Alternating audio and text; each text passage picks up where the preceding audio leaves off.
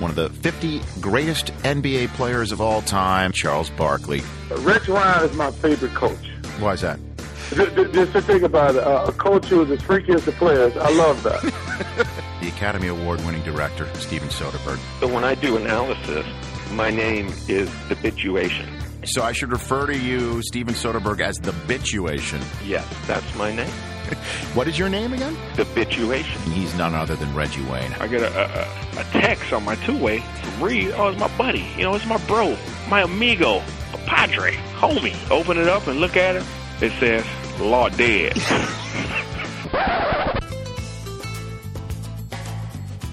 I don't download many podcasts, but when I do, I prefer the Rich Eisen podcast, presented by Papa John's. Welcome to the Rich Eisen podcast, presented by Papa John's. We've got a monster show in store today, worthy of the Super Bowl bye week and the Pro Bowl week combined into one. We have Drew Brees, Pro Bowler of the NFC, joining us on this program. Jeff Garlin, have to check in with him after the Bears get dispatched by the Green Bay Packers and the whole Cutler hoopla going on in Chicago. Need his thoughts on that. Dan Patrick of the Dan Patrick Radio Show, my old colleague from ESPN, he will join us to lend perspective on everything going on with Championship Sunday and the Super Bowl. The biggest Steeler fan that I know, Snoop Dogg, will be joining us here on this podcast as well. Kara Henderson and Dan Fleschner, Fleschner being the coordinating producer of NFL Game Day Morning, they will join me in the Hot Topic segment. But like uh, you've just heard, we are jam packed. So let's get this show right underway. He's going back to the Super Bowl. He is one of the best pass rushers in the National Football League. He is LaMarr Woodley of the Pittsburgh Steelers, joining the Rich Eisen podcast presented by Papa John's. Congratulations on getting back to the big game, LaMarr. Oh, thank you. I appreciate it. Well, how does it feel? It's a very, very rare that I am allowed to ask such a silly, straightforward question in this business, but this is when it's actually appropriate. How does it feel to go back to the Super Bowl? I mean, it feels great. You know, this, this is my fourth year, uh, second time um, going to the Super Bowl, so uh, it's definitely a great experience. You know, I wouldn't say it's as exciting as the first one was, but uh, I know once the game started, will be. Now you know it doesn't. It's not supposed to happen every other year in your professional career, LaMarr. You know that, right? yeah, man. Because you know you hear so many stories about guys that's been around this league um, 13, 14 years. They only have the experience of playing in the AFC or NFC championship, and here I am in my my fourth season. I already won one Super Bowl, and here I am playing in the second one. Now you guys hit the Jets in the mouth right off the bat, and then kept hitting them repeatedly. And the 24 points that uh, you guys got were enough, even though the Jets had a furious comeback. What did you see in the Jets' offense in your defensive meetings with Dick LeBeau and the rest of his staff that you thought you could exploit entering the AFC Championship game? I mean, even the first game when the Jets beat us, you know, everybody was kind of looking at, you know, well, the Jets beat y'all the first game. Where Jets went out there and put nine points on the on the board without the defense being out there on the football field, and um, they were doing a pretty good job of getting um, having Sanchez get rid of the ball, now allowing me and James Harrison to to get any sacks. You know, so the hype was, you know, um, well, just beat them the first time, and they contained outside linebacker LaMarr Woodley and James Harrison. They didn't get any sacks. So we said, okay, we're gonna change things up a little bit this game, and we got some pressure on them. Uh, we got a, we got about two quarterback sacks, but we we hit them a few times, and defense went out there and put some points on the board. And usually, when the defense score, um, teams go out there and win football games. Do you think that you overwhelmed them? Did you see it in their faces in the beginning of that game? Oh, definitely. When our offense went out there and had the ball for almost uh, ten minutes, you know, driving the ball up and down the field, and, and once I seen our offense was going, I said, well, when the defense got here on the field, we we really gonna bring it, and that's what we did. Are you a talker out there, LaMarr? Huh? Are you a talker out there? I'm only a talker if you if you want to if you want to talk to me you know, and, and, then when you get to talking, I'm just gonna bust you in the face and hit your quarterback. so you don't you say you don't initiate the chatter out there on the field? No, I don't initiate it at all. You know, you you have a few offensive linemen want to you know want to do a little play some dirty dirty games out there, hit you late. I just tell them, you know what, man, your quarterback gonna pay for what you just did. Mm. How has Dick LeBeau improved your game since you've come into the league, LaMarr? uh, man, you know, me personally, coming from defense, defensive end, outside linebacker, you know, they they really helped me um, learn the position well and becoming a, a better outside linebacker than I was when I first got here. you know, just the time that they, they take with you to help you study, um, to learn the position, and the way he coached. You know, Coach LeBeau's not one of those guys who's going to be yelling, screaming. He's going to talk to you like a man, and when a guy treats you like that, you're willing to go out there and just play for him. Now, last year when you faced Aaron Rodgers and the Packers, that game was an offensive extravaganza. Over almost 900 yards of passing between him and Big Ben in that game. What do you expect for Super Bowl 45, LaMarr? You know, I, I, I can't even remember too much about that last year game. And so when Mike Wallace scored that uh, touchdown end on the end to, to help us win, that's one of the biggest. That's the biggest thing I remember from that game. Um, but this year, they're a new team. We're a new team. They got different guys. We got different guys. Um, last year, we were a team that lost um, five five straight games and didn't make the playoffs, and uh, and now we're in the Super Bowl. So we we've improved a lot, and they improved a lot because they wasn't there last year either.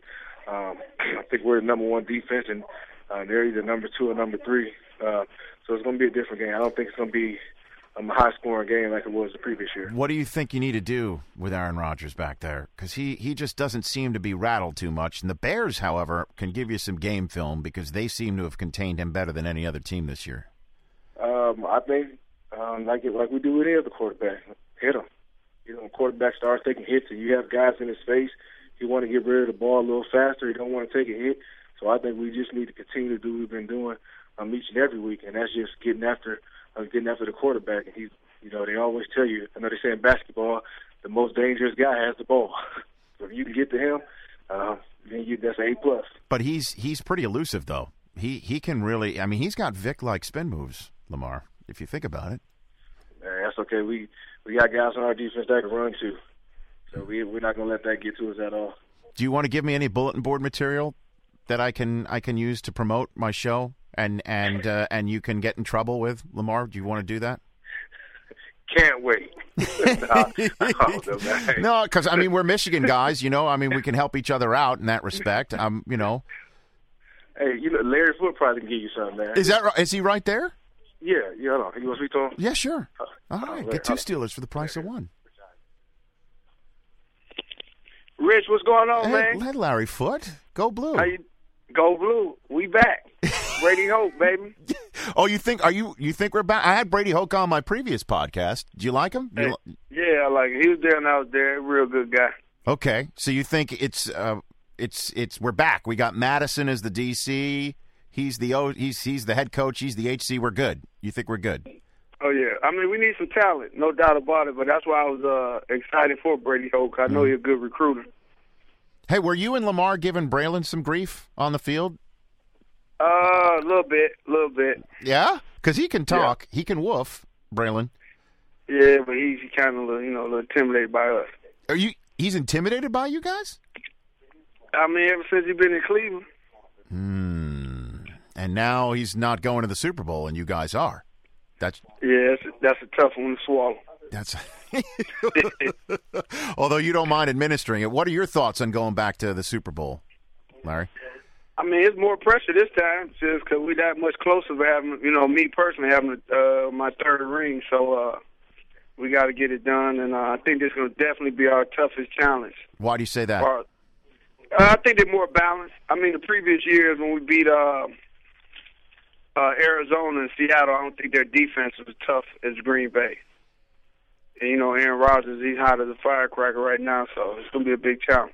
And uh, and what do you think? I mean, LaMarr gave me sort of a very simple uh, approach to to taking care of Rodgers is hitting him, but it's sort of difficult to hit him, don't you think?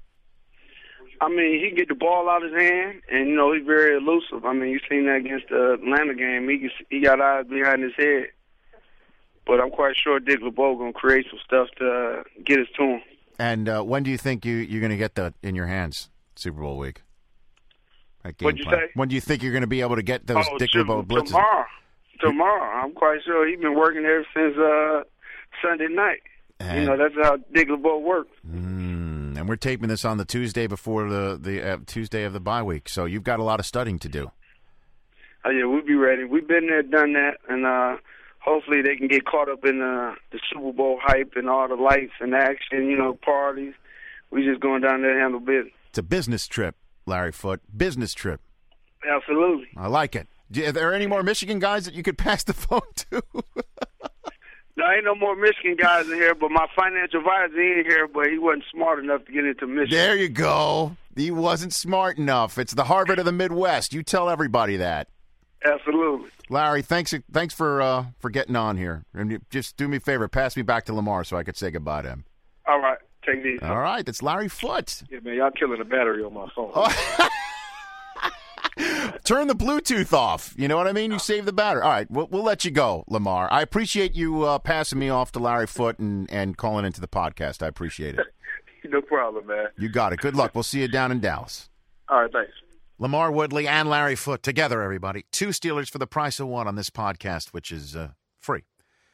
Let's get to the first fan of the Pittsburgh Steelers, one of the most critically acclaimed rap artists of all time. His album Doggumentary is going to be his latest offering coming in late March. March 29th, 2011 is the date of the release of Doggumentary. He is none other than Snoop Dogg on the Rich Eisen podcast. Rich. Snoop, Yes, sir. how are you? So far, so good. What do you do, nephew? I really appreciate you uh, calling in. Man, it's always a pleasure to talk to you, Rich. You know what it is. What's your 40 time looking like right now? Ah. Let me tell you something, Snoop. I am absolutely ready for the combine this year. Okay, well, I'm, I'm counting on you. You know, I put a lot of money behind you this year. I secretly bet with you that you could do, you know, a couple of beats better than what you did last time. What do you think? I did a six two four last time. What do you think? I, I think you ought to be in the five nine range right about now. you're going. You're, you're taking the under. You're taking the under. Got to, man. I believe in you, Rich. I mean, you, you didn't like what it looked like, and you know you just was a step off. It's about your takeoff. It's about the takeoff. you know what? It, uh, it's it really I think is about what beats inside, Snoop. Exactly. And what You're right. what beats right. inside cannot be measured at any combine. Indeed. You know what I mean? Hey man, That's probably why I never went out to do one of those combines. My That's heart right. too big for that. Well, I, I appreciate you calling into the podcast, and I, I had to, I had to I had to uh, dial you up uh, after the Steelers make another Super Bowl because you are the biggest Steeler fan that I know, and Yes, and I'd love to get your thoughts on that here on the on the Rich Eisen podcast, Snoop. I mean, I'm so happy for the Steelers coach Mike Tomlin, the defense, Roethlisberger, after having you know so many off-field problems, has been able to turn it around and and do the good thing and the right thing and get us back in the position to get that seventh Super Bowl trophy. But that's all about dedication and hard work. They put that hard work in in the preseason, in the preseason workouts, and the, you know off season, and, and and making sure that they're on point. So when they get to this point in the season, they're fully prepared to take it to the next level. That's what the Steelers do. You know, it's either the Steelers or the Patriots that you talk about every year being in this you know type of conversation. But usually, you know, the outcome is the Steelers because we are the stronger, bigger, better, more physical team. We're not a finesse team. We're physical, and that's going to show in the Super Bowl when we play against the Packers what it's going to do. Do you think the Jets did you a favor by knocking the Patriots out? I think the Jets did us a great favor by knocking the Patriots and the Colts out because you know they made it easy on us. Because there's something about Brady and um and, and Manning when it comes to the Steelers. Their psyche is more or less that they can beat us, but their psyche against the Jets and and, and Rex Ryan is a little different because Rex knows how to play into them and get them into a mind game, which they don't want to get into with us. You notice when the, it was time for the Jets to play the Steelers, they had nothing bad to say about being as a quarterback. They said he wasn't a diva; he's a real player because it's respect from a team that gets out there and bangs with you in the in the trenches. The Steelers go all out. No matter what position you play, you go all out. Yeah, I mean Ben doesn't seem to get the respect though, and I, maybe it's part of the off the field stuff that's been going on with him. Um, but I think it's time to throw him in there with Manning and Brady. I mean, the guy's got ten career playoff wins now, Snoop. It and and what he does, the his game. If you think about it, every other quarterback when he gets hit, usually the play is over. But with Ben, when he gets hit, the play begins. It's unbelievable. Exactly. And see, that's what it is. I believe his peers give him more respect than the writers. You understand me? And that matters more to him than the writers because he don't care about winning no MVP trophy or being in the talks every year about being a top-rated quarterback. All he cares about is getting to that AFC Championship game because when he gets to that AFC Championship game, if he wins it, he's going to win the Super Bowl. So break down the Super Bowl for me. Super Bowl forty-five, Steelers, Packers. How do you see it, Snoop? I see Aaron Rodgers coming out real excited and having a you know big first half. Then I see you know Ben Roethlisberger and, and, and Dick LeBeau putting together a strategy to, to shut that down in the second half it's going to be a high scoring game. But at the end of the day, I think the Steelers is going to pull it out by maybe three or, or if not seven because it's experience. Not only is it experience, but it's just that being able to put a good strategy together for the Super Bowl. If you give Dick LeBeau and Mike Tomlin this kind of time to really put together something special, they usually come out with a great outcome. I've seen them in Super Bowls against the Seahawks and against the Cardinals. And those offenses were great offenses, and I've seen the Steelers just shut them completely down and turn into a different kind of beast when the time was when the time was now. So you see, you see uh, them containing Rodgers, or Rodgers gets off, and somehow, some way, there's a trick play or a special teams play. But uh, how how do you see the actual details of the game? I see, I see Rodgers getting off. Like he gonna get about two hundred something. Mm-hmm. He's gonna throw a couple of touchdown passes. That's part of football. But I see at the end of the day that Dick LeBeau will make those you know adjustments at the half to contain him like the Bears did. The Bears put a good job did a good job on the second half of defense on containing uh, Aaron Rodgers. And I feel like the Steelers defense is a little more stronger than the Bears. You know what I'm saying? Because we got them everywhere, up front, linebackers, DBs, and way back there with Polamalu. The Bears were lacking in certain positions. They had a strong, you know, D line, strong linebackers, but they DBs is kind of you know wishy washy. So, you know, when you play against a team like us that's going to be sending all kind of blitzes, you know, Aaron Rodgers, he's he's mobile, but the kind of blitzes that Dick LeBeau to hit him with, with these exotic blitzes, it's kind of hard to be mobile when you don't know where the blitz is coming from. How does a kid from Long Beach, California, love the Steelers so much, Snoop? Well, in the '70s, I was a kid that grew up on the east side of Long Beach, and it was either the Steelers, the Raiders, or the Cowboys. Mm-hmm. And something about the the Steelers just turned me on. The Raiders players, I like them for their attitude. I love certain players from the Raiders that had that attitude that I love from a football player. The Cowboys were more of a finesse team. I'm physical. I'm aggressive. I'm I'm intense, and that's why the Steelers became my team because they represented everything that I stood for. They had a steel curtain defense, and their offense was always nasty. They they could go up top, but they like putting the ball in your mouth and going downfield by getting three yards in a pile of dust. You know, and that was always attracted to me. If you think about it, you know, obviously the folks in Dallas are really excited about hosting Super Bowl for the first time. But they're going to have a tough time looking down in Cowboy Stadium and seeing all those terrible towels flying around and all the cheese heads, too. This is going to be a tough one for the Dallas folks to swallow if you think about it. It is because, you know, it used to be Dallas Cowboys was America's team, and the Steelers was just, you know, Steeler Nation and the Raider Nation. They was like coming in second and third. But now in 2011, it's a Steeler Nation, and the Raiders are on the incline, and the Cowboys are on the decline. so it's sad that they got to, you know, you know, witness the Super Bowl at their home stadium where Jerry Jones spent all this illustrious money and new, you know, monitors or whatnot. But that's part of football. You know what I'm saying? You got to put your money where your mouth is. Don't put it on the arena. Put it on the players. Or put it on your coaching staff. Get you a real coach and get you some real players that want to take it to the top. Look at the Steelers. We had three coaches in our history, and all three of them got Super Bowls. And all three coaches are stand-up kind of guys that the, the players play for them. They they they got a good accord with the league. It's just great guys. You got to hire the right kind of people for your organization. And the neat thing about you is you're not just popping off as a fan here. You know about coaching yourself, and that is a true story. Um, you are one of the prime benefactors of youth football in the United States, if not the most popular uh, benefactor of youth football in the United States. You are going to once again uh, bring the champions of the Snoop Youth Football League to the Super Bowl site for the Snooper Bowl, correct, Snoop? That's going to happen again yes. this year? Yes, sir. And guess what's going to happen this year, Rich? My main man and my best friend, yes, Hall of Fame finalist. Well, I'll say Hall of Fame inductee now because I'm doing. Deion Primetime Sanders is going to challenge my team to a Super Bowl game, and he's been coming for the past four years. You know, Mhm. watching my game and being there supporting me and looking Uh-huh. at my guys and just being a great inspiration to my football league. And now's the time for me and him to strap up and meet in the middle of the field. May the best team win, California versus Texas. That's right. He's bringing the truth. He's bringing the truth to the Snooper Bowl this year, and um, he says you've got your hands full, Snoop. I'll be honest. I mean, you know, that's Deion Sanders. I wouldn't expect nothing less, but no one understands. He know what he's going up against. Like I said, Rich, he's been coming to my game for the past five years on the sideline watching each game from start to finish. So he know he has to go load his gun up and get fully loaded against me because I'm not coming half stepping. I'm coming with the fully loaded weapon.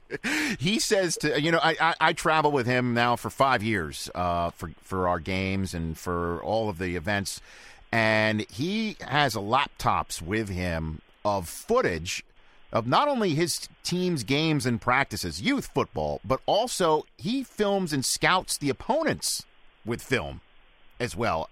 And he told me that he learned that from you. Yeah, because as a great coach in the NFL, it's always a film day. It's always a study day where the guys get in there and they watch footage on the opposing team and they watch footage on themselves to try to correct the mistakes that they've made and try to better themselves for the team that they're getting ready to play. So I just took a little bit of that and, and you know put it in my world with the little league football and started saying, you know what, I'm gonna start filming and scouting and watching, and it it it, got me off to a great start, Rich, to where my team is in my league was 75 and three. And we lost three games the first two years, and we ain't lost in four years. And now my guys are on their way to the ninth grade, and they're going on to high school. So I set these guys up pretty well, and they showed me how to become a great coach. Because in the beginning, I wasn't about filming and watching. I was just trying to be a, you know, a coach that was calling the plays on the dirt. But as I wanted to become a great coach, I had to do things that great coaches do. So then, what do you tell your kids when they lose? Because they lose so so rarely. But in life, obviously, things don't go your way more often than just three times in uh, seventy-eight games. Yeah, but you know, uh, every game is about life. You know, every game that we play is a, it's a life situation within that game that's always you know going to pop up on route through some sort of play or a timeout or some sort of situation. Maybe during the week where the kid may have a bad week in school and his mom may threaten to take him out of the big game and you know, I have to come in and, you know, talk with the kid, the mother, and get the kid back on the right path with school and, and make him understand that it's not just about being a great athlete, it's about being a great academic student and being a student athlete first.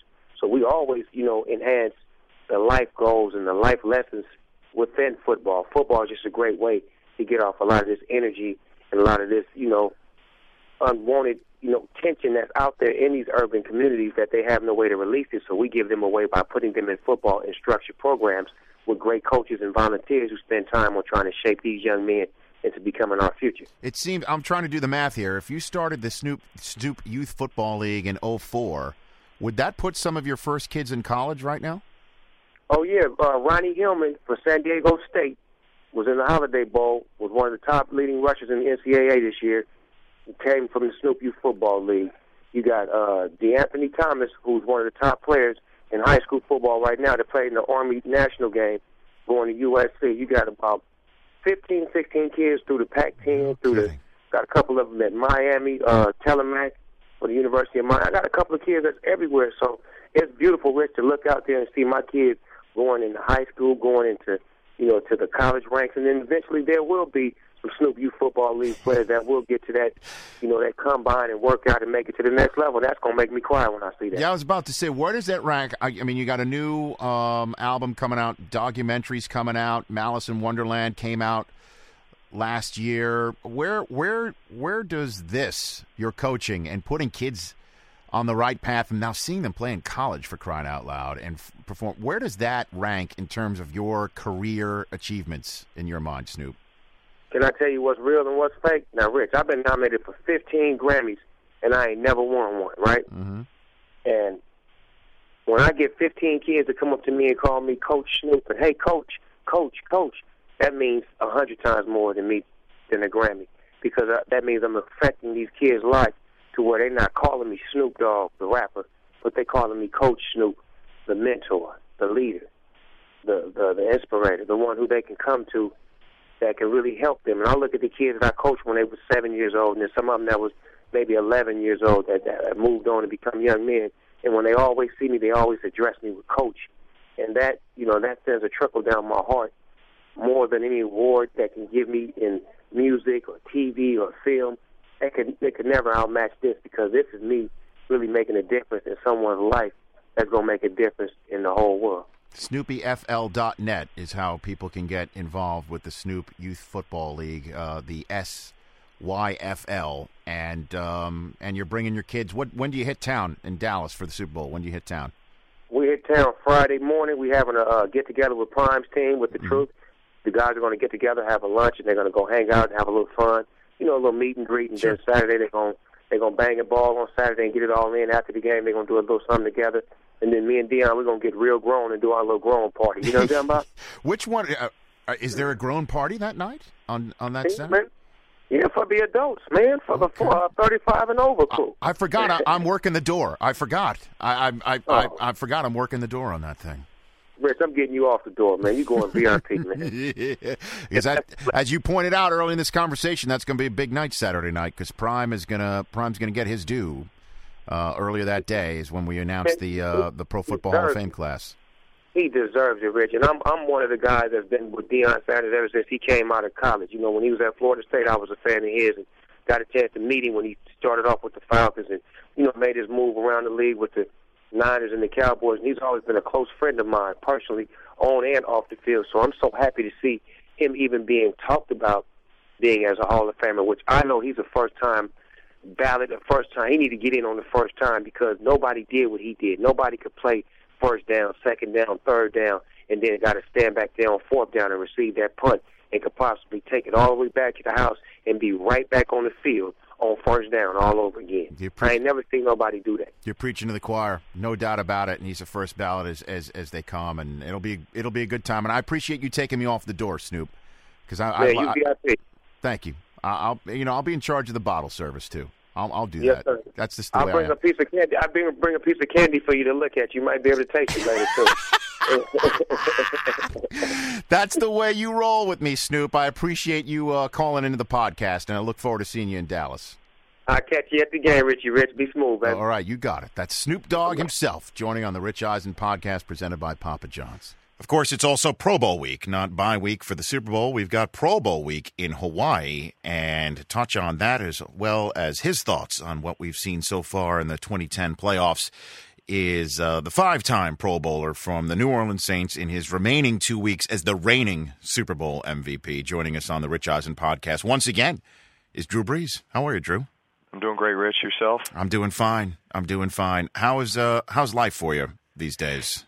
You, you know, it's uh, it's good. I, I feel like I feel like the ride from our you know 09 Super Bowl season just ended. You know, so I feel like I haven't gotten a break in 18 months. Um, so it's nice to be with family and that kind of thing. Um, although it is tough to you know watch games on the weekends because you you know you always obviously feel like you should be out there playing and you know I felt like um, you know, although we faced some adversity through this season and some injuries at times, that we we were able to fight through it, and you know, we were were able to you know make another run at it, uh, even though it was going to be as a wild card team on the road throughout the playoffs, and it ended much sooner than than we all hoped for or thought. Um, but you know, as I look at it now with Green Bay and Pittsburgh, you know, heading to the Super Bowl in Dallas, those are two pretty deserving teams here at this point. Why do you think the last five Super Bowl champions have not won a single playoff game in their title defense? You know, I'm not sure. I'm not sure. It's uh, I'm sure if anybody could could break that down and if there's a scientific uh, you know reasoning for it, I don't know. Uh, but I, I'd say I'd say if anything, you know, as I looked at our season, I mean, it was a grind. You know, coming off, you know, you win the Super Bowl, and and so you're already you already have played five weeks later than everybody else, you know, or most most teams, and and then you get into an off season where it's obviously pretty crazy, a shortened off season, um, and then you, you feel like you're just getting right back to work, and um, you know, it was. Uh, I think the expectation level and just the fact that everybody's gunning for you, and you just you feel like every week is it's so hard to win. I mean, you you, you gotta you've got to prepare like you never have before, and you've got to just it's like you got to work even harder. And so, by the time you get to the playoffs, you know, I'm, I'm sure that a lot of people feel pretty drained. Although, you know, for us, I think our mentality was, hey, we're going to go do it again. Now, you know, we played Atlanta on Monday night uh, week 15 and then had to turn right back around and play Sunday and then turn right back around and play that wild card game on a Saturday. So it was two consecutive short weeks. Um, and then to you know to go on the road cross country. I mean, no excuses, but I, I think that it's hard. I mean, they make it hard on the defending champ to to repeat. I mean, there's nothing easy about it. And if you could uh, put your finger on one thing, uh, maybe it was a combination of things. In in retrospect, after that loss in Seattle, what what did happen to your team in Seattle on that wild card Saturday? Well, I mean, you got to hand it to them. They played great. You know, they play. I, I think honestly, um, Seattle was just tired of hearing all week about how they were a ten point underdog at Right. home, Right. right in the playoffs. I mean, that's that's uh, that's enough to get you pretty motivated right there. But I mean, when you look at the game, um, they played pretty flawlessly. You know, they played great offensively, made a ton of big plays, scored 41 points. You know, offensively for us, you know, I felt like we left some opportunities out there that had we just been able to cash in on. You know, we were inside their seven yard line seven times and scored touchdowns on four of those occasions, but you know, had some third and goal situations as well where we just didn't didn't you know cash in and we had to kick a field goal. And you know if you could just score one more touchdown out of those three maybe that makes a difference in the game. But um, you got to hand it to them. They played really well. And everyone who wins the super bowl says uh, one of the reason, reasons why it's so sweet is because no one can ever take it from you. Has anyone tried to take it from you in the last 10 months drew brees? Anybody? No, nobody's nobody's tried to take, take, the ring or take the trophy nobody's physically tried to take something from you no like that because no. they'll have to answer to me All right. I'll just let you know that. You just let me know if anybody ever tries to take it from you. I appreciate that. Because I never understood what people say of take it from. Because I, I, just wanted to know if anyone tried to take it from. You. Yeah, I figured it, it, it doesn't matter.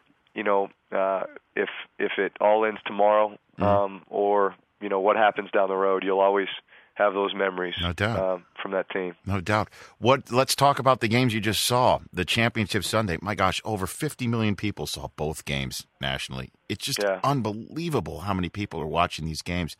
Uh, your thoughts on Aaron Rodgers' play in the playoffs? As you've seen him uh, light up some scoreboards, Drew.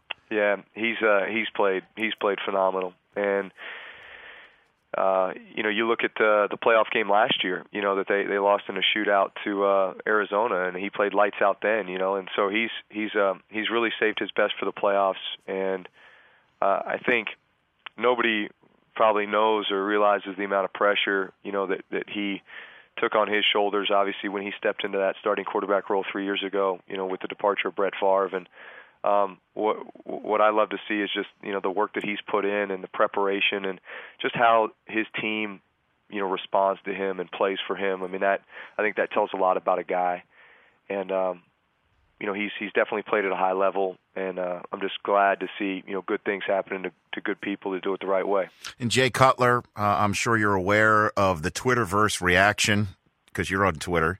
Uh, of people reacting from colleagues of, of yours in the NFL, fellow players, just lighting up Jay Cutler for leaving the NFC Championship game with an injury that's proven to be uh, a significant MCL injury, but one that a lot of people thought he should have been playing on. What's your take on what went down with Jay Cutler on Sunday? Um, well, I don't know uh, how significant the injury is. Um, I mean, I'm familiar with an MCL. I've had one before. There's lots of guys that have had them before, and typically it sidelines guys for a few weeks, you know, and there's a there's a stability issue that you have, you know, when you have an MCL tear, um, even a minor one. And so uh, if if the guy felt like he couldn't, you know, throw the ball accurately, uh, then obviously maybe it's better if somebody else is in there. And so I don't know. Like I said, I don't know the significance of of his injury, um, but if it was you know, from what I've seen about Jay Cutler, he seems to be a pretty tough guy.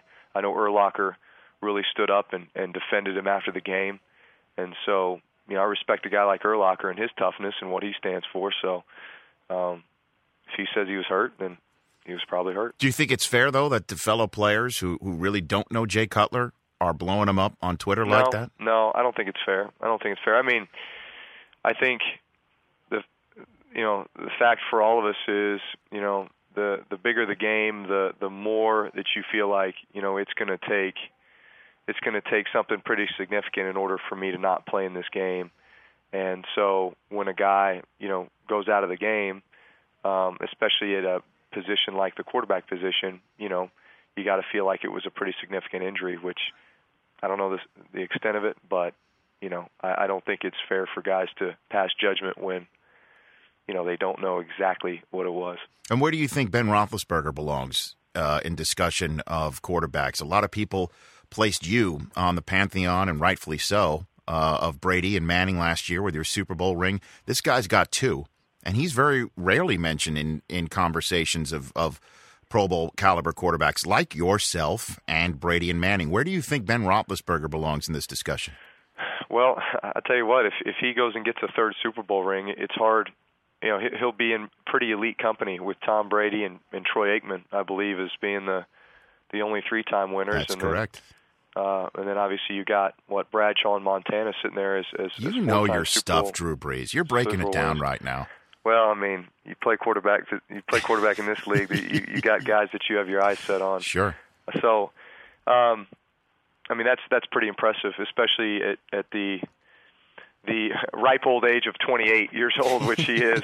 Yes. um, you know, you feel like he's still got a lot of good years left. I, I think it's just because he's he's done things in in a different way. You know, um, probably not as high profile, maybe not as glamorous, but it gets the job done. You know, and um, even yesterday, you know, if you just looked at the at the statistics for Roethlisberger, you might say, well, that was that was not a very good game. Um, but if you watch the game and you watch some of the plays he made on third down, scrambling around, extending a play, you know, finishing the game off at the end when his team needed him. I mean, that's the kind of stuff that uh, you know you just when you're asked to make a play, you know, in a critical situation. I've seen him him make a lot of those, um, and so that's that's to be commended. So now you're you're you're at the Pro Bowl. You're at the Pro Bowl uh, for your fifth time, and you're going to team up with Procter and Gamble, presenting the the presenting sponsor of the 2011 NFL Play 60 Community Blitz, which on Thursday is going to be the largest community service day in league history. That's coming up this week, encompassing five separate projects to promote promote youth health and wellness. And uh, in addition to sponsoring the Blitz, Procter and Gamble is donating five grand to the United Way for eve, each and every touchdown scored in the Pro Bowl as part of its touchdown for kids initiative. Is uh, is this part of your your Vicks campaign? You've been well, yeah? Vicks is one of the P and G brands, and Right. so that was that was a fun campaign this year. You know, Mhm. shooting those commercials in the off season, and uh, you know, I've had a lot of people comment on them just because you're were, snoring. You're cutting some serious Z's in these commercials, Drew. Exactly. Well, and I got I, I got to do one with my wife. Um, Yes. Uh, in you know, walking through a Walgreens, you know, and she's picking up the you know the Vicks Dayquil Nyquil off the shelf, you know, to be prepared for for cold season. So, yeah, we got to do some neat stuff. But no, Pete, uh, like you said. Uh, P&G is the presenting sponsor for the Community Blitz, the NFL Play 60 Community Blitz in Hawaii for Pro Bowl weekend. To, for that to be the largest community service program in history in the NFL, that's impressive because, as you know, uh, the NFL and its players do a lot in in our communities, and uh, P&G will be donating three hundred thousand dollars in support of NFL Play 60 throughout the year. They've already supported a local park in Pittsburgh, St. Jude's Hospital in Peoria, Illinois, and a high school health and wellness center in Connecticut. Um, you know, in addition, like you said, five thousand dollars is going to go to the United Way in the player's host city who scores a touchdown in, in the Pro Bowl. So hopefully, there's lots of scoring. Yes, and, run up the score. You know, let's try to get some try to get some money down to New Orleans too. You're gonna have to run up the score. I mean, Yeah, I hope everyone's aware We're of gonna that. have to. I mean, I, I I don't I don't even need a reason, but now I have a reason. Now you do have it. It's charity. So when the uh, when, when the AFC is looking at you and saying, "Drew, why are you running up the score?" You could say it's it's for charity. I'm saying it's it's that's right. It's for the United Way. It's for just P and G, United Way, There New go. Orleans. I like it. I like it a lot. And always, you know, in the in the Pro Bowl, it's fun because it's, what a great week it is. I mean, and I, Yeah, I it's assume you're you're bringing the you're bringing uh, the family out to. Absolutely, it, that is a that is a family trip. You know, you especially with with Baylen, uh, my son being two years old, and I got a three month old Mm-hmm. Bowen, and uh, my wife Brittany. It'll be great just to kind of lounge on the beach in the afternoons and just kind of relax and get that family time in because it feels like feels like there's just been few moments like that here over the last 18 months. So, So- this will be this will be a nice little getaway, and then obviously the opportunity to you know be with all the guys and um, you know some the the group of quarterbacks this year on the NFC side, Michael Vick and Matt Ryan. I haven't had a chance to to uh, you know be in a Pro Bowl with, so this will be this will be a lot of fun. Yeah, and I'm trying to I'm trying to do the trying to do the math here about how old Baylen is. And um, last year, the Pro Bowl, you obviously didn't play in it. Even if uh, you did, it would have been in, in Miami. So um, you didn't play in it because you're playing in the big game, the Super Bowl.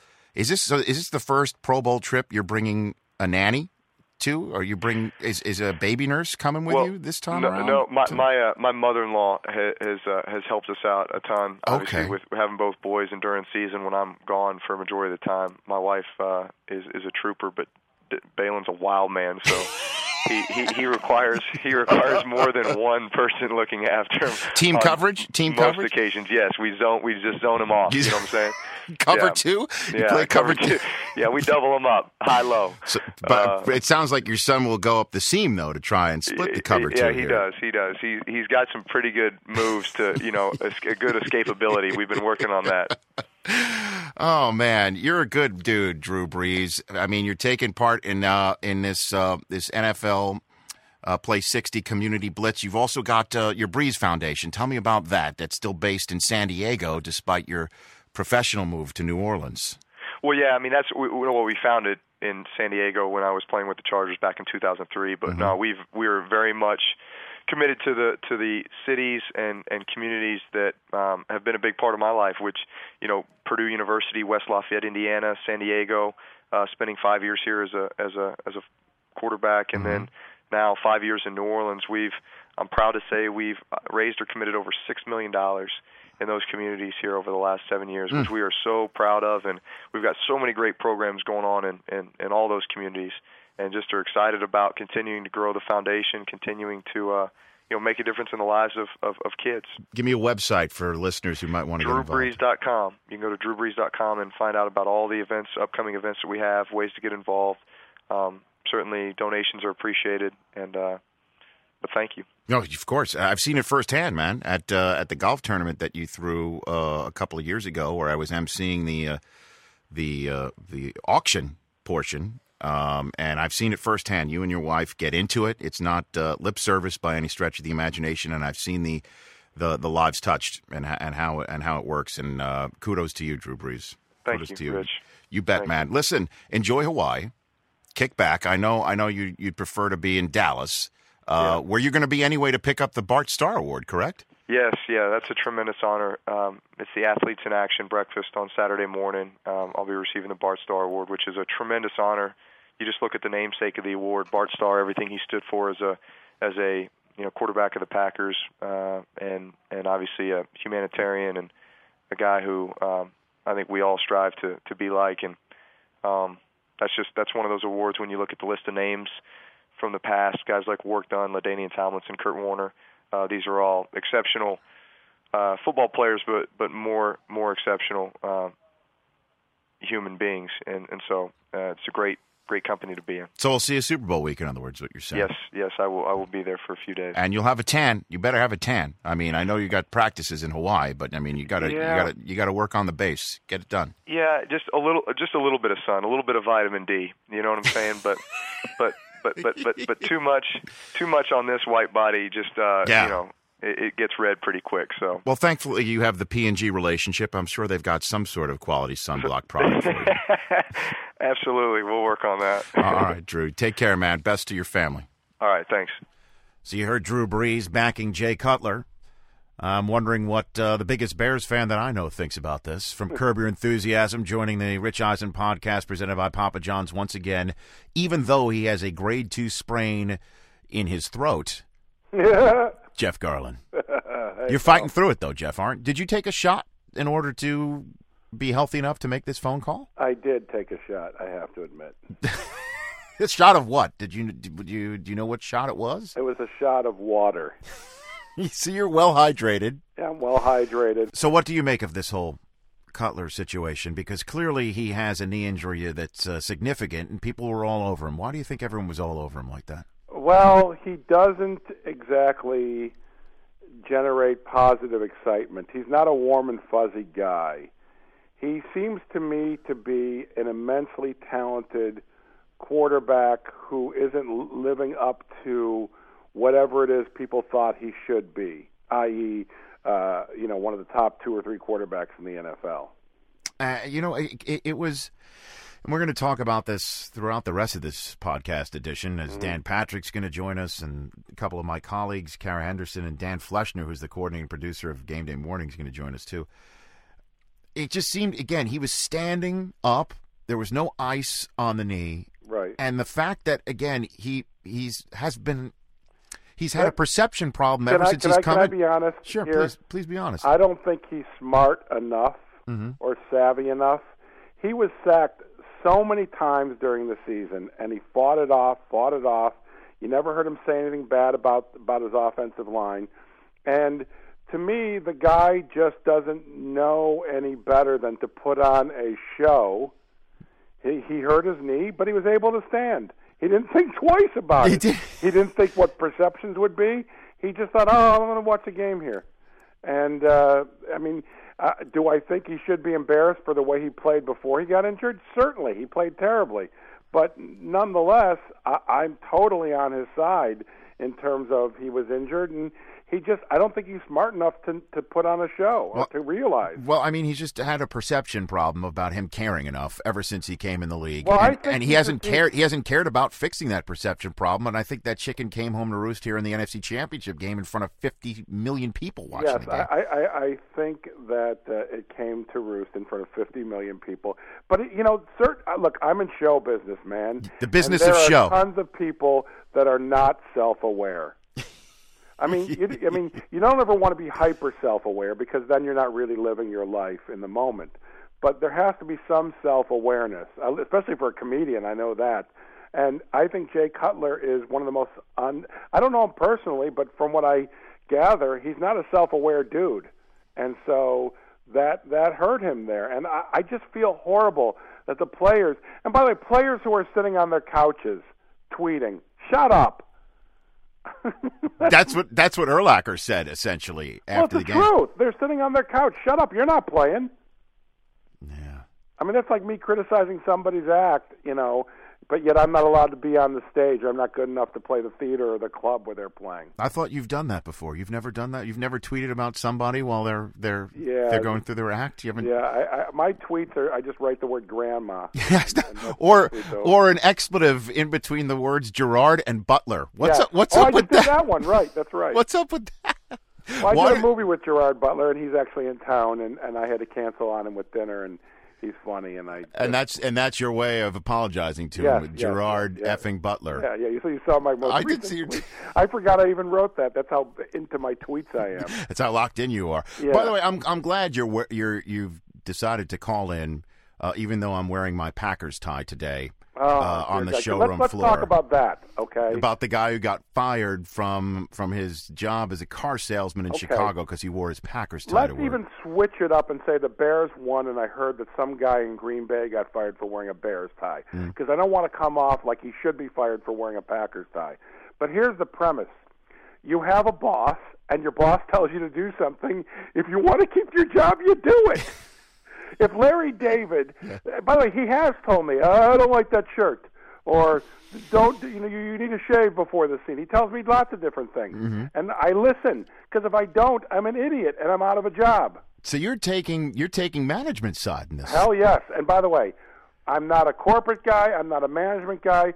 But I'm sorry, you know, in the city of Chicago, he can honor his grandmother in private. Doesn't honor his grandmother on the showroom floor of a car dealer. Right. Yeah, that's what he was saying that Yeah, that his his grandmother a big Packers guy. fan. And Right. To me, he should be fired anyhow. You know, he's an idiot. It's clear this dude's an idiot. And and not only that, but this this this company also is a big Bears advertiser. Yeah, and he showed up to work in a Chevy Packers big. Bears. So for them to say you're going against uh, uh, what we're doing, I totally get that. You want to work at this corporate dealership selling cars, Mm-hmm. you got to follow the rules. And and but he got hired by a local uh, another Chevy dealer or, a different uh, dealership. He got a A job. Chevy dealership? Yeah, yeah, yeah. He Oh, did well, then, because I guess he's a hot commodity now. He's the famous guy who wore a Packer tie. He's the Well, Packer tie guy. Uh, And if you're trying- and if you're trying to move I'm sure for the company that for the dealership that that hired him in Chicago, I'm sure it'll attract lots of car buyers. you know, it's just a joke. You do what your bosses say. If you don't like having a boss, don't work for anybody. Don't work for it. That's- that's a pro- truth, that's a problem. That's a problem. My stand up, you know, if if if, Mm-hmm. if somebody hires me and they find me offensive, don't hire me again. So, do you think this is an issue with Cutler moving forward? Do you think he, uh, now that we know now that we I- know that his knee sprain, To be honest, yeah, I do think it's an issue. I think that this guy now But his knee sprain. But hold on a minute, uh, Yeah. Jeff. His knee sprain. We find out subsequently. Forget about all the tweeting and all the the, the knee jerk reactions to it that a lot of people in uh, the meet in our business got caught up with. Uh, but the bottom line is, he had a knee sprain that would have put his readiness for the Super Bowl in doubt. Yes. And even knowing that, moving forward in Chicago, this is an issue for Cutler. Um, unless he wins, it's an issue. If, do you know what he has to do? He has to go through a season Mm-hmm. uh, playing well and lead them to the Super Bowl, and it be, doesn't become an issue anymore. Unless that happens, it'll all, it'll be an issue that will stand out for the rest of his career. If you're if you're his handler, Jeff Garlin is now Jay Cutler's handler. mm-hmm. You being in the business of show, as you said earlier in this conversation, Mhm. what advice do you give him, uh, PR wise? You're you're Jay Cutler's PR guy. What what advice do In you all give him? In all sincerity, I tell him, don't wear a Packer tie. First order of business. Yeah, don't put on a Packer tie. Uh-huh. Look, you know, you, here's the thing. Uh, The PR guy, I would just keep, you know, there was a report in the Tribune, because I read the Tribune, uh, Chicago Tribune online, that he went to a party and walked upstairs to get to a party. Later on that night? Yeah, no, like a day or two later. But I'm sorry I'm even bringing it up. But the point being is, you know, the media just has nothing to do. And you, Rich, are part of the media. I am. You happen to be part of the great media.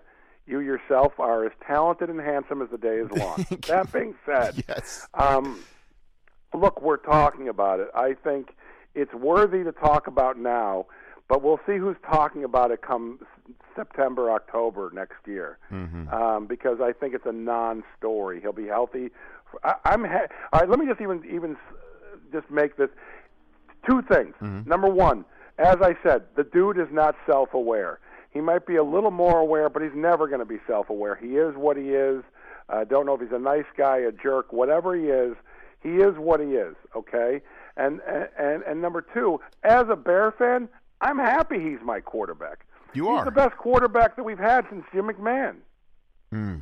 You- You're not including Caleb Hanie in that not- conversation? Hey, by the way, very impressive the kid what he did. How about the fact? Did you notice that he, you know, he had that big bushy sort of Sam Shepard mustache Yes. underneath the helmet after the game?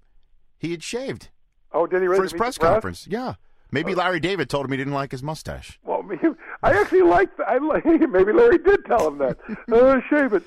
Um, but I mean, good for him.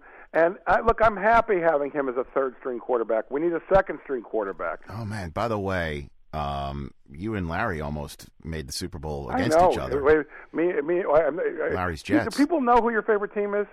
No, people don't need to know that. Okay, But they don't. Larry No, David, keep- Larry David, and you almost. Yeah, we Had- almost we would have gone to the Super Bowl together. That's for sure. He would have gone because he. I don't know if he, he. He struck me when he was on the show that he would never leave his television set Um, for for anything. No, I think if, if we got a, uh, one of those booths or the, the box type thing. Oh, because he wouldn't sit with the people. No, by, by, the way, neither would I. In Dallas, leave me. I don't, who wants to go to Dallas? That's how Dallas s- is Dallas is a dump. That's how self-aware you are. Yeah, Dallas is crap. Oh. You know. I don't care. It's not my podcast. It's your podcast. I'm not doing anything. Thank you for being on it, Jeff. I appreciate it. Hey, as they say in Sweden, Hmm. an honor, and I love being on it. And you're the greatest. Thank you. You too. Thanks Okay, for being pal. on. Bye. The one and only Jeff Garlin, everybody. It's now time for Hot Topics here in the National Football League uh, on the Rich Eisen podcast. Welcome back, Kara Henderson. A, a, po- a may I may I say a podcast favorite based Oh. on the uh, the tweets I love that that. I see out there. I love that. Thank you. Thank you to the Tweeps. You know. for that. I appreciate you. and NFL Network, NFL Game Day Morning coordinating producer. Welcome for the first time to the Rich Eisen podcast, Dan Fleschner. Thank you, Rich. Great to be here. Yeah, I mean, you're a big podcast aficionado. I do you, listen you, to- you to the consume podcasts. I podcasts. do. I Not have a- this one, but podcasts in general. I, I know. consume this one. I consume others. Which ones? Which other ones? Uh, Tony Kornheiser's uh, radio show. Right. Uh, the BS Report. Bill Simmons. Yeah, Bill Simmons. He's a Uh, trailblazer in the sports podcasting business. Indeed, indeed. Uh, and you know some others. Slate podcasts every now and then. Dan Do- Patrick. DP, the DP show. Oh, Dan's following us on this on this very podcast. Excellent. P- presented by Papa John's. I have to mention that.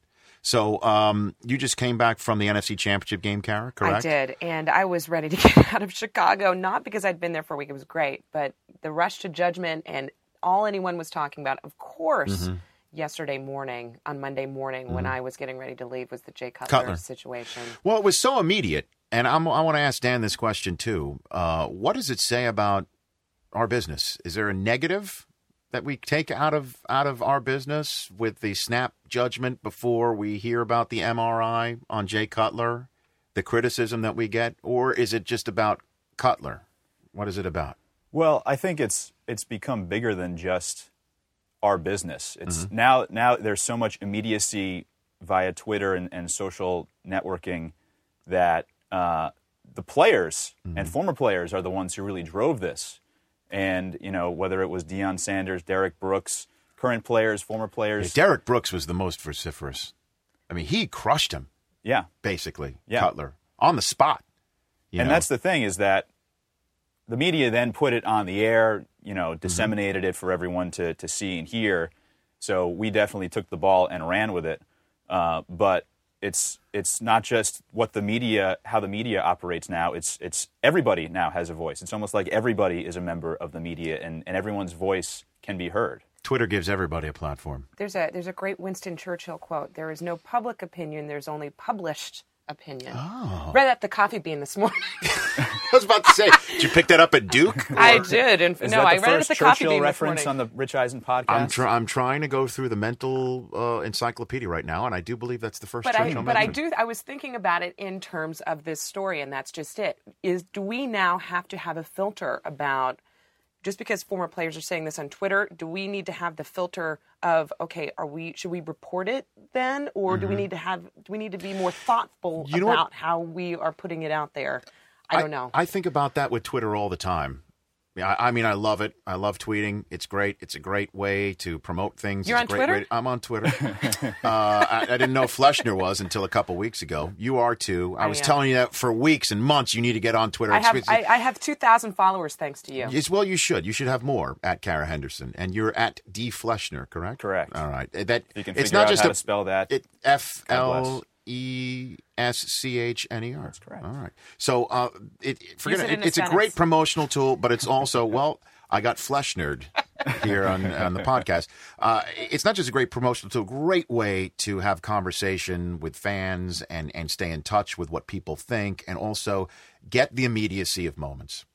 But it's also like beer goggles when you're in college, where you wouldn't ordinarily do something or say something on the spot. Well, you've said it before. It's like alcohol. It is like alcohol. I think Maurice Jones-Drew is feeling that way right now. That you Hungover? should- He's feeling He's hungover today? hungover right now. Uh, Barkley tore him apart on Tuesday, where he said this guy didn't play the last two games, the games that were most important to his team because of a knee injury, and he's sitting on the couch diagnosing from afar. And you're hearing all sorts of people saying, well, uh, Cutler's a diabetic and he can't take a cortisone shot, which, by the way, I checked with a doctor friend of mine. That's not true.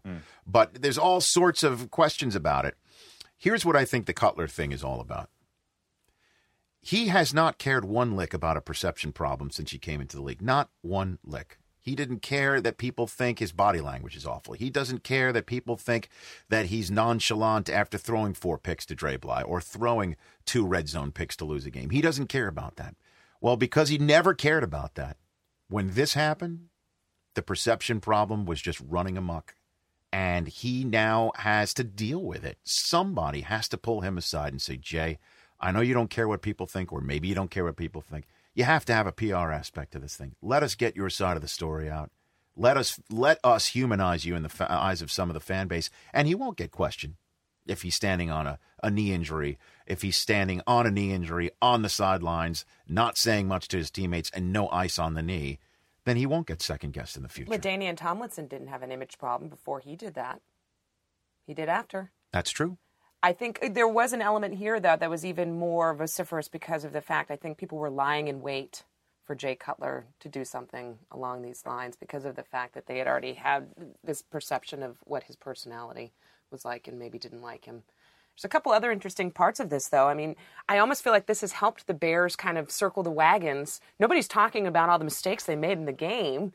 They're coming to the defense of their quarterback, and and and it's a, it's kind of a team issue versus people saying, you know, what was going on with the play calling, what was going on here. It's it's it's almost given them a way. So you think kind it's of a circle of the wagon. Positive moving forward? It's not a positive. It's just it. The positive aspect of it wa- was that the teammates came to his defense, and this is what we've heard about Jay Cutler all along. That while we don't know him, and we see him in the press conference, we saw him crack two smiles last week, and I, I almost reported that as news. Like there were two times he smiled in the press conference. One was when he talked about throwing a touchdown on the first play of the first playoff game. The other was talking about his friendship with Aaron Rodgers. But yet again, he seems to have these relationships and friendships with his teammates and with other guys in the league. So we don't know him. People that know him seem to like him. Yet there's this widespread perception that he is a jerk or that he is not tough.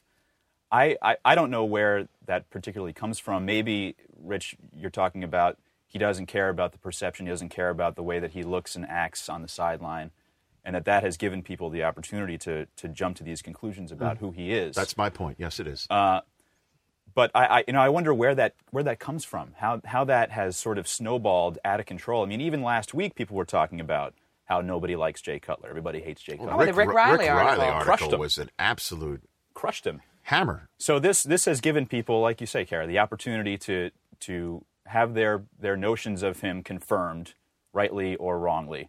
Uh, he didn't act like he cared about the game after he was out. He wasn't talking to the other quarterbacks. He wasn't jumping up and down cheering. He wasn't on crutches saying, Right. "I am injured." I think there are a couple other things at play. One is that Bears fans recognize how kind of lucky they were to have been in this position to get to the Super Bowl. They they understand that uh, the, from the Calvin Johnson play in Week One to playing three third string quarterbacks to getting to play the Seahawks in the divisional round. Playing in Toronto instead of in Buffalo, playing outdoors instead Yep. of indoors in Minnesota where it's louder and it's a little bit more difficult. So they know this was a golden opportunity to make the Super Bowl in a year when they probably weren't good enough to actually be a Super Bowl team.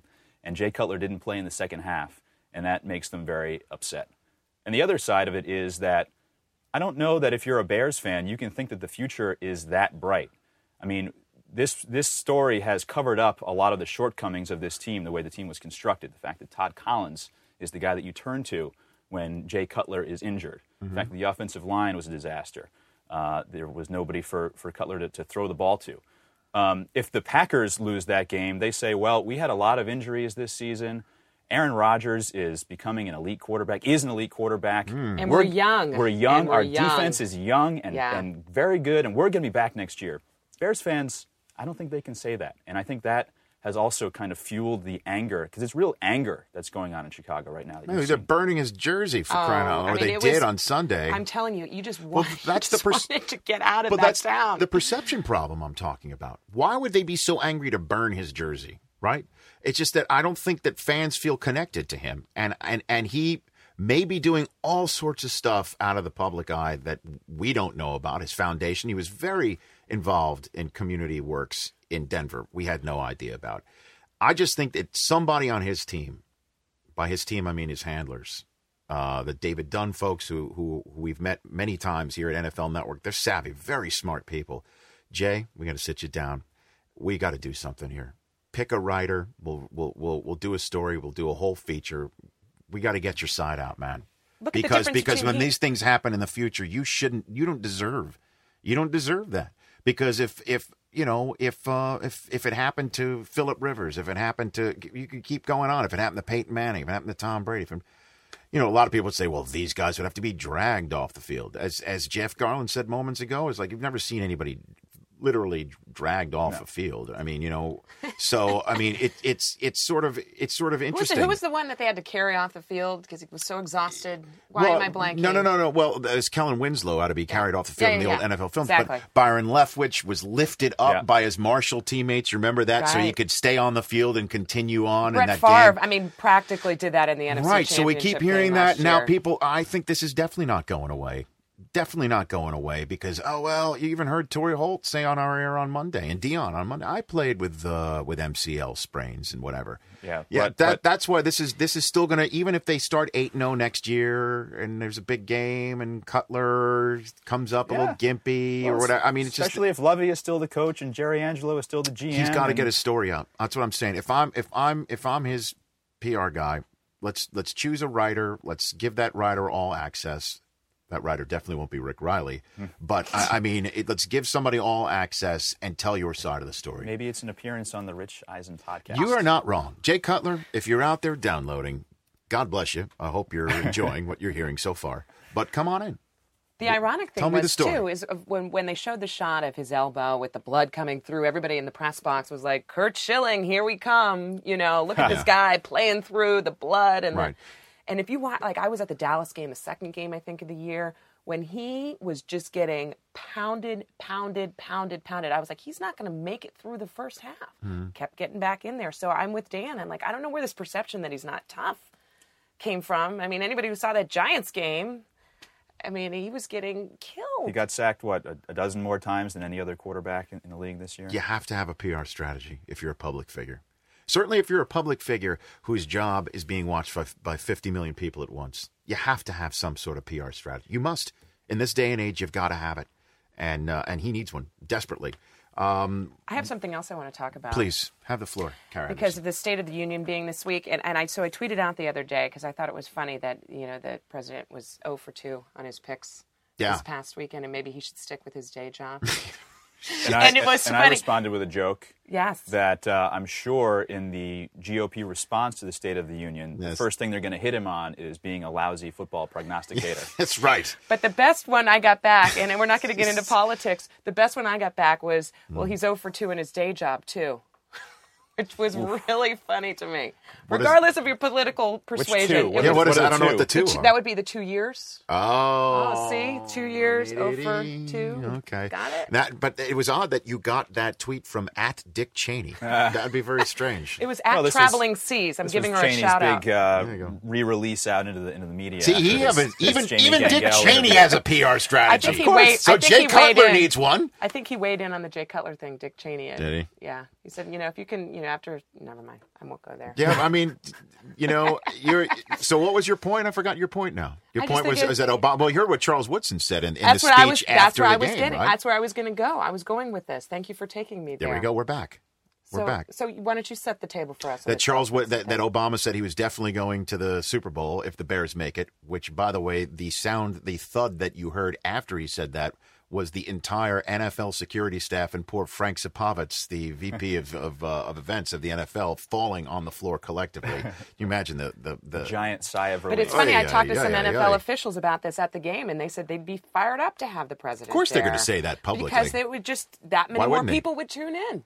That's true, and and he would. Oh, by the way, I I, I uh, emailed Joe Brown immediately, the guardian of the NFL flame, uh, the man who's been with the NFL forever. As a matter of fact, he delivered the press release to the media announcing the merger. That's how long Joe Brown's been at this with the NFL. Um, asked him immediately, he would know. Uh, has a sitting president ever attended the Super Bowl? No. No sitting president has ever actually physically gone to the Super Bowl, but that one happened. As Charles Woodson pointed out to the Packers after, would you care to mention it now that Sure. okay. No. And so after the game, when they're breaking it down in the locker room amongst themselves, Charles Woodson said, and, and I'm not, I'm just kind of paraphrasing. He basically said, you know, he, we're not good enough for him to come to the Super Bowl. We'll bring it to him. White House on three. And they broke it down with, With White, House, White House. which I thought was awesome. That is just hilarious. Yeah, I mean anything to gain an edge, basically in the NFL world. Yeah. anything to gain an edge. the nobody believes in us policy goes right to the I to the top. know, I know. And Rex Ryan, it was odd that he used uh, something Michele Bachmann said to try and inspire Antonio Cromartie. It didn't work, clearly. Obviously, didn't clearly work.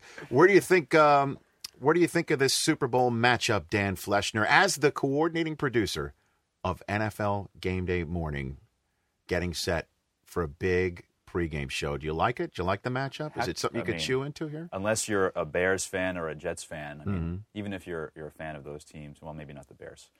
How could you not like this matchup? You're loving it. The Steelers and, and the Packers, the, the two old school NFL teams, fan bases, Yeah. The teams that, that probably live and die with their teams more than any other city.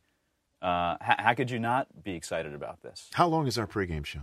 It's uh, eight and a half hours. No, it's not. yes, Eight and a half hours. eight and a half hours. Do we know Kara Henderson's role in the pregame show? Yet? Kara will will be a vital uh, part of, of the show as nice. always. Do you like that? I, I do like that. that was a da- that was a sort of amorphous. We were just uh, talking about it. assignment in the, we were right just there. talking about it in the cafeteria. I'm, I'm What sure are you? Do you know which team? Do you know which team you've got? I would. I, I've been with the NFC this this whole Right. run. Saints, Falcons. You've Yeah. been covering all those Yeah, cats. so I think I'll be with the NFC team. But, which, who, which but who is says logic has anything to do with it? Flippo the coin. Okay. But All we've, right. I've been with the Steelers the last two Super Bowls. You have. So So you know both teams. I know both teams. Are they the only two teams that have yellow in their uniforms? I was just sitting here thinking to myself. Cheerleaders. Now I was about to go there. Yep. I was No about to go there, cheerleaders. but not physically, but uh, storyline wise. Yep. Hi. Uh, this Hey could be now, the first. yellow. I think this is the first Super Bowl matchup where there were there will be no cheerleaders on the side. Wait a minute, though. I think the Packers have some cheerleaders Hmm. that are at their stadium, but they're just like local. But they crash? college or something. They crash? Aren't? Am I wrong here?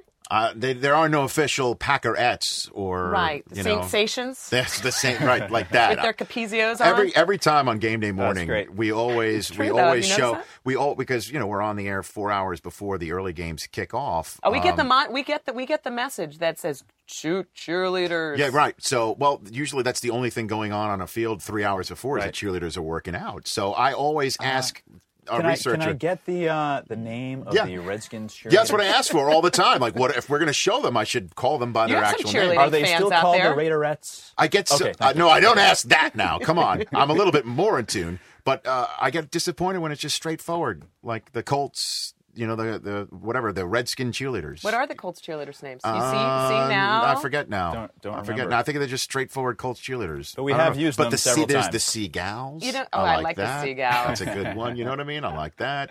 So, but there are there'll be no cheerleaders. What an outrage! The Buffalo Jills. That's a The good one. Buffalo Jills. We should we should assemble an all star team and They bring do that them at the They do that at the Pro Pro Bowl. Bowl. So the Pro Oh. Bowl. Rich knows that by look at you. Had to put your pen down. I put my Fly pen in. down. Well, our, our, our previous Ooh. director of research, uh, uh, you know, uh, he he was all over the cheerleaders. At one- Jackson Villa. uh, Andrew Villa. Well, I didn't want to call him out by name, but he's a sweet guy. He would he would we would joke with him because he ever hardly said a word. I didn't There- actually say there his would need name. a- I just said his nickname. Jackson you said Villa. his name. Oh, right. At any rate, he he would he would he would arrange for all of the calendars to be given out to you know. Ah. That's why George Lee took that job over our current I see. researcher, and he got I married, see. and I think he didn't want to do it anymore I see. for fear. George Lee. Oh yeah, he was nervous about that. For fear, and yet you wanted it for your son. Well, the funny thing is, quickly. So my, I, I brought my son Tate into the studio, and we went to see Marshall in his office. Oh, Marshall and I are good friends, and we walk in, and you know Tate's looking around, whatever. Marshall gives him a signed card. Tate's excited. He walks out. He, goes, "Mom, Marshall's got pictures of really pretty women up on his wall." so Marshall, as his Christmas present when we were in Arizona, made sure that he gave him a signed poster of the Arizona Cardinals, Cardinals cheerleaders. Yeah. and they talk about it. And every time he talks about it, Tate, Tate was standing eating pudding. He's like, "I'm just eating my pudding. I'm just eating, Just eating my, pudding. which is a great. It's like a great metaphorically, line. great line for anything. You Anything. can use that I'm just eating anywhere. my pudding. Uh, Mooch says the same thing when the cheerleaders. Uh, oh no, they're a family put in front of friend. Usually, it's a family That's- friend. Oh yeah, it's a family friend. I know. And Mooch is literally, She called me Mr. Mariucci. and he, he's eating something. It may not Always. be pudding, but Mooch You've is had eating some something. fa- some cheerleaders have been big fans of them. Some Rich Eisen Well, in the listen, past. uh, I'm I'm uh, I'm a the cro- red, that one redhead, remember her? I'm a crossover star. That's the only thing I can say is chicks dig me, and and so do guys. But uh, you know, you can't teach talent. Happen to have the Were you kind big of with the uh, cheerleaders in high school? body that's No? uh, Big with the appealing cheerle- to That's all right. persuasions. That's right. If I may paraphrase Woody Allen. I appreciate you saying that. Did you hear the helium? Did we just pass over that? We just passed over that. Okay. Did, did did did you hear the helium segment on game day morning? I no, I saw your tweet about it. So All right. give me set it up for Uh, me. so So let me set it up for for for you and for everyone else. Is that we uh, you know pop balloons? right. Uh, we had we had eleven Eleven guys people on, the, set. on the set. 11. Billick, um, Theismann, Kurt Warner, Rod Woodson, Deion, me, Marshall Mooch, Jim uh, Mora. Jim Mora, Warren Sapp, Michael Irvin, and myself. That's Mm-hmm. 11 guys. I don't think I missed any. And so we uh, we had the four balloons of the four combatants for uh, for Championship Sunday, and I popped the balloon of the consensus loser. And the pick uh, winners, we moved on. And then uh, we decided, uh, as Charlie Yook, the producer who's been on this show of NFL Game Day Morning, uh, we're going to Bears fan. We should big Bears fan. He said that he dedicated how many? 45 seconds into the rundown specifically for all of us to suck helium Correct. and act like idiots. Correct. Well, since you had blown off the three and a half minute chat Mm-hmm. right before you threw to me, so I, I came three and a half Oh. minutes early. You know, you're About calling that. me out. Listen, uh, my my six hours. You had extra you're time talking to about suck the one time I screwed up. I screwed up the rundown one time in six Thanks hours, and you bring my- that up. Thanks for doing it at my I was perfect for five hours and 57 and a Not half other that. You- minutes. You, hadn't done it all season. And I just appreciated that I was on the rece- on the business end of that Oh, yeah. transaction. So sorry. Karen I and was I were talking, actually we in were the middle of a conversation, and then all of When a I sudden, threw to You you let- too no, soon. no. So Dan let up on his. So just to, so basically, the producers in the in the control room have buttons that they can press to talk to anyone who's out in the field. Mm-hmm. Right. Dan and I were joking about something. He let up his button, and I hear Kara, and I'm like, I think that was Rich. It it. just Threw you, was. I, uh, live on the air, and it was awkward, and I apologize for it. But Ah, yes, we there was were- more it was time to act like idiots. And uh, but in the meeting, I I said that there would be two bounties because Charlie Yook and you wanted Billick doing it. Yep. You wanted Billick. Yep. Doesn't matter what he said, you wanted Billick. And then uh, the other bounty was I had to get Theismann to say the word woodcock on helium. so Sarah Young, roll it. Everybody grab a balloon. Here we go. This is now we've reached the six-hour slap happy portion. Brian Billick, you go first. What do you have to say? I don't know how to pick games. Please say the name. I'm not certain what's going to happen. Joe don't. Pesci. Please say the name we want you to say. Please say it. Please say it. What's that? Danny, what's his name? Danny, what's his name? Danny, Danny Woodcock.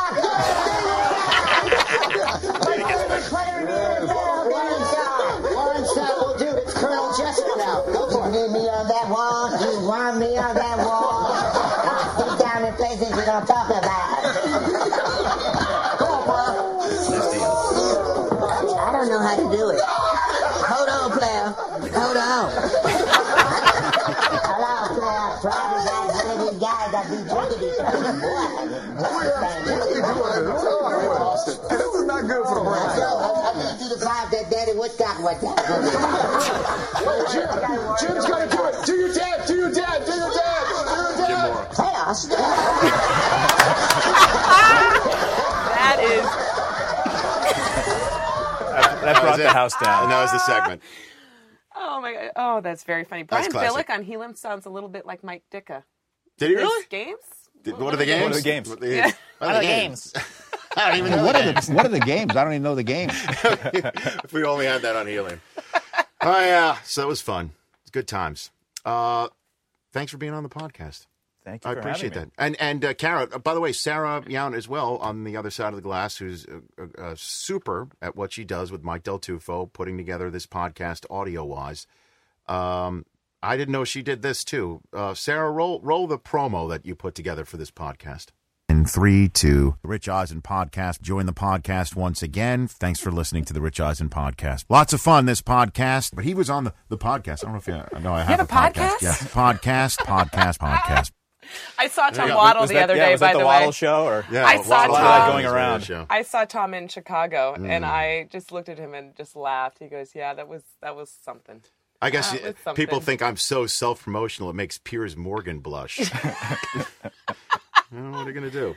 I, I can't Trying to listen to, pro- those anymore. Those Piers Morgan advertisements are awful. You're done with. He's only been on the air for. I'm a already week. done with him, and I haven't even watched him.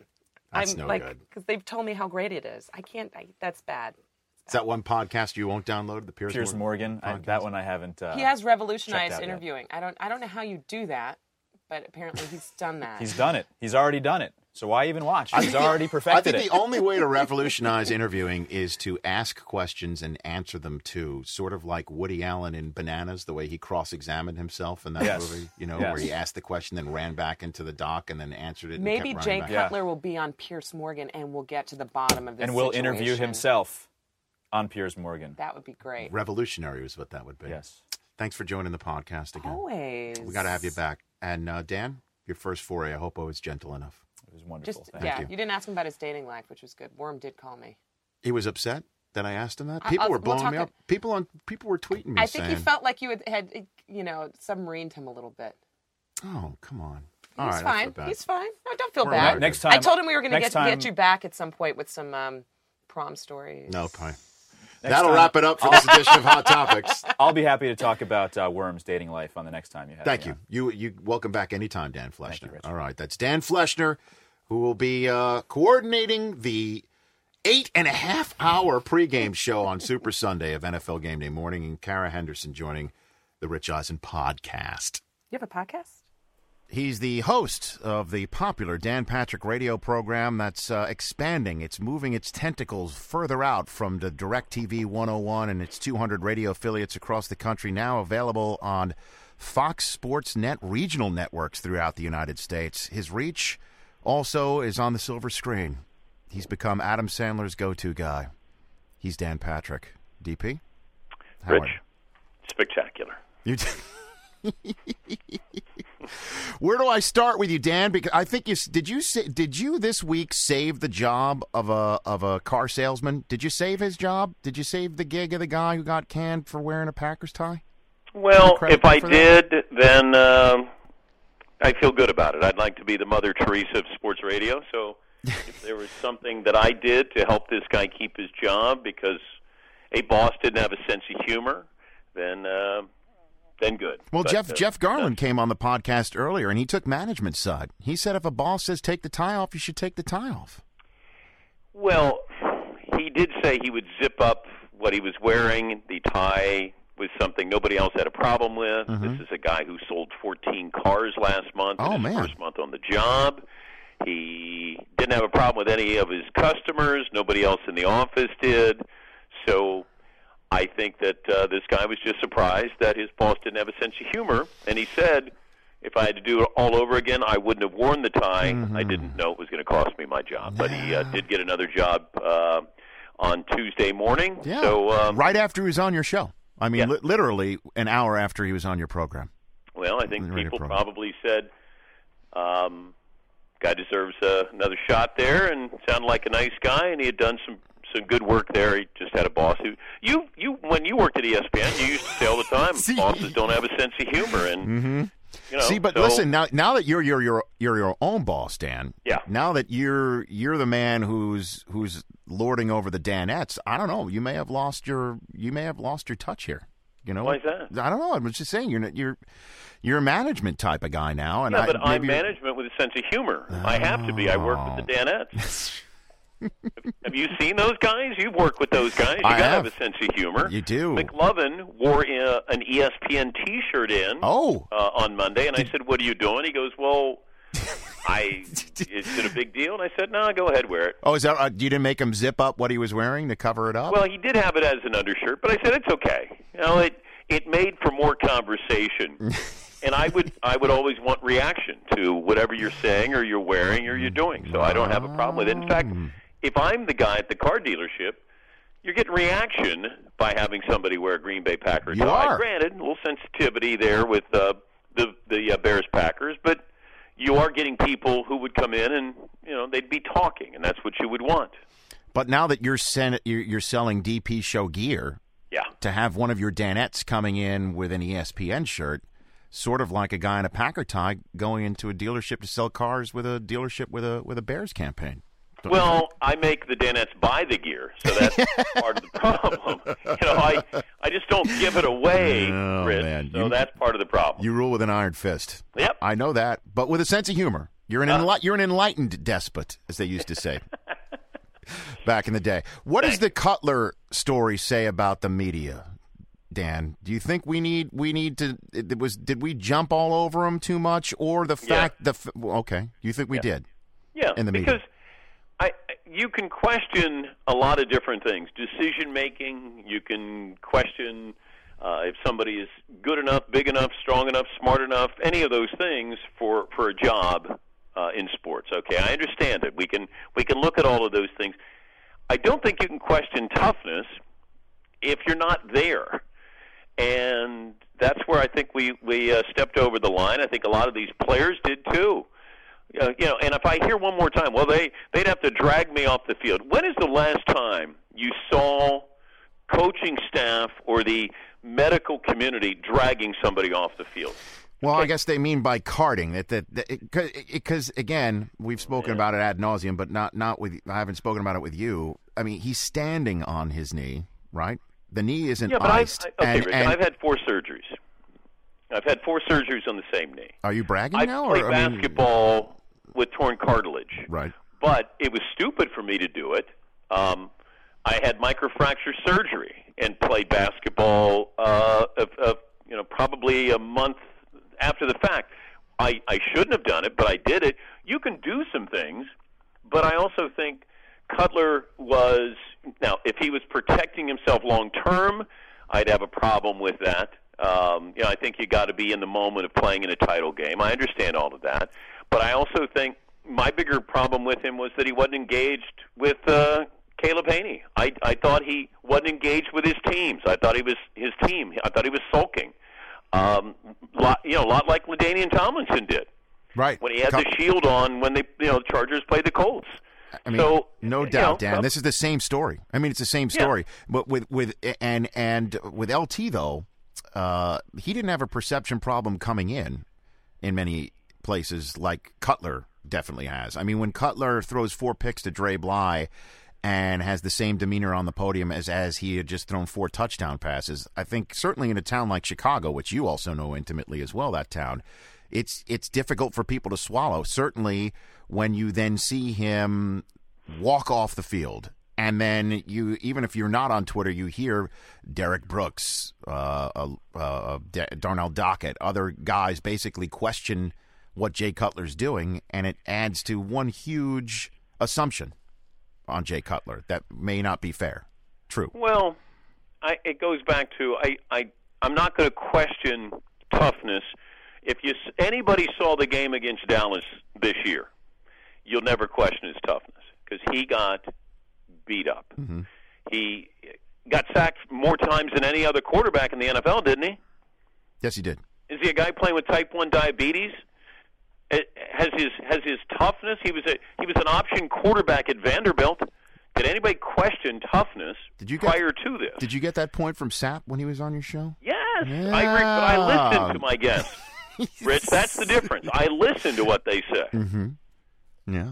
I may repurpose it and call it my own, but I do listen to what Sapp has to say. So there you have. I'm not going to be inhaling helium while I make my predictions, Oh, yeah, you saw that. You, did you see that? yeah, I didn't like it. Why? Because fun. The NFL Network, you're not there. You know, what are you going to do next time? You're going to do what uh, Miley Cyrus was No, uh, using a bong with? The- Just uh, hey, come on now. We're, we're it's the end of six hours of television.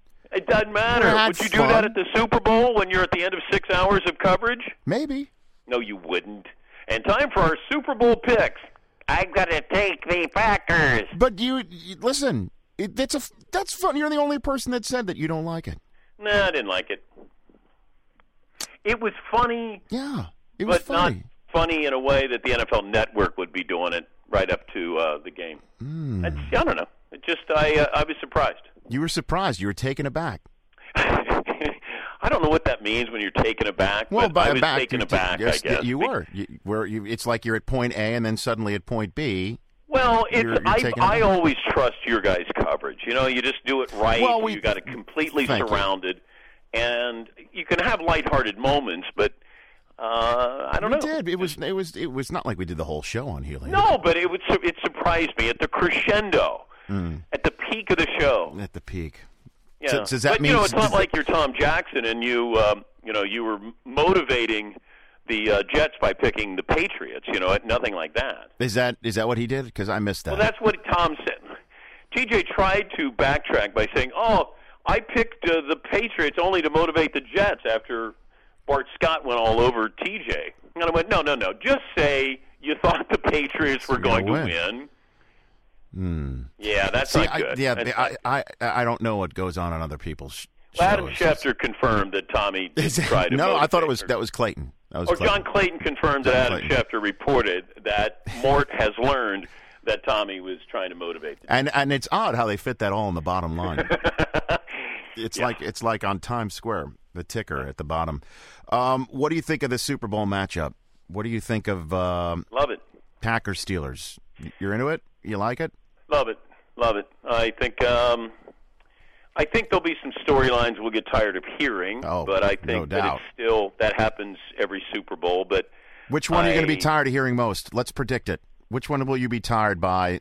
Will it be Aaron Rodgers, hot quarterback, Aaron Rodgers, Favre, the Rodgers Favre storyline? Uh, Rodgers, uh, Gossip Girl girlfriend. Um, See, now you're ahead of the game there. Are you reading TMZ again? Are you on you TMZ kidding right now? me? I read that stuff all the time. Harvey Levin, I'm right there with him, man. I'm, I want to be in his newsroom. I want to know what he's sipping out of that cup. Uh, is that we? Is that an orange Julius? What is I that don't know what in there? that is with Harvey, but uh, I think Rodgers, his own man, emerges from Favre's Yeah, shadow. that's going to be it. Uh, that's good. Mike that's a good one. McCarthy, the the forgotten Packer Yeah. coach. I- that's what I Um, said on game day final the other night. Is who is Mike McCarthy?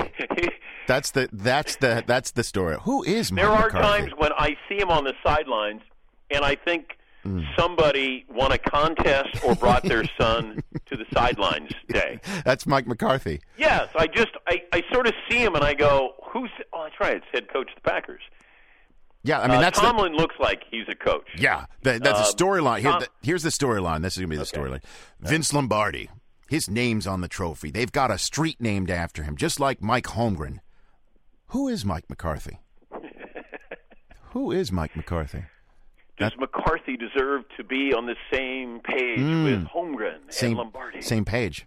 That's a and good one. Bill Bengtson and Dan Devine? Curly Lambeau. Uh, yeah, Curly yeah. Lambeau. Don't forget, we got that's that's the other thing too. Is I, I mean, Sabol's got to be licking his chops right now with with the history.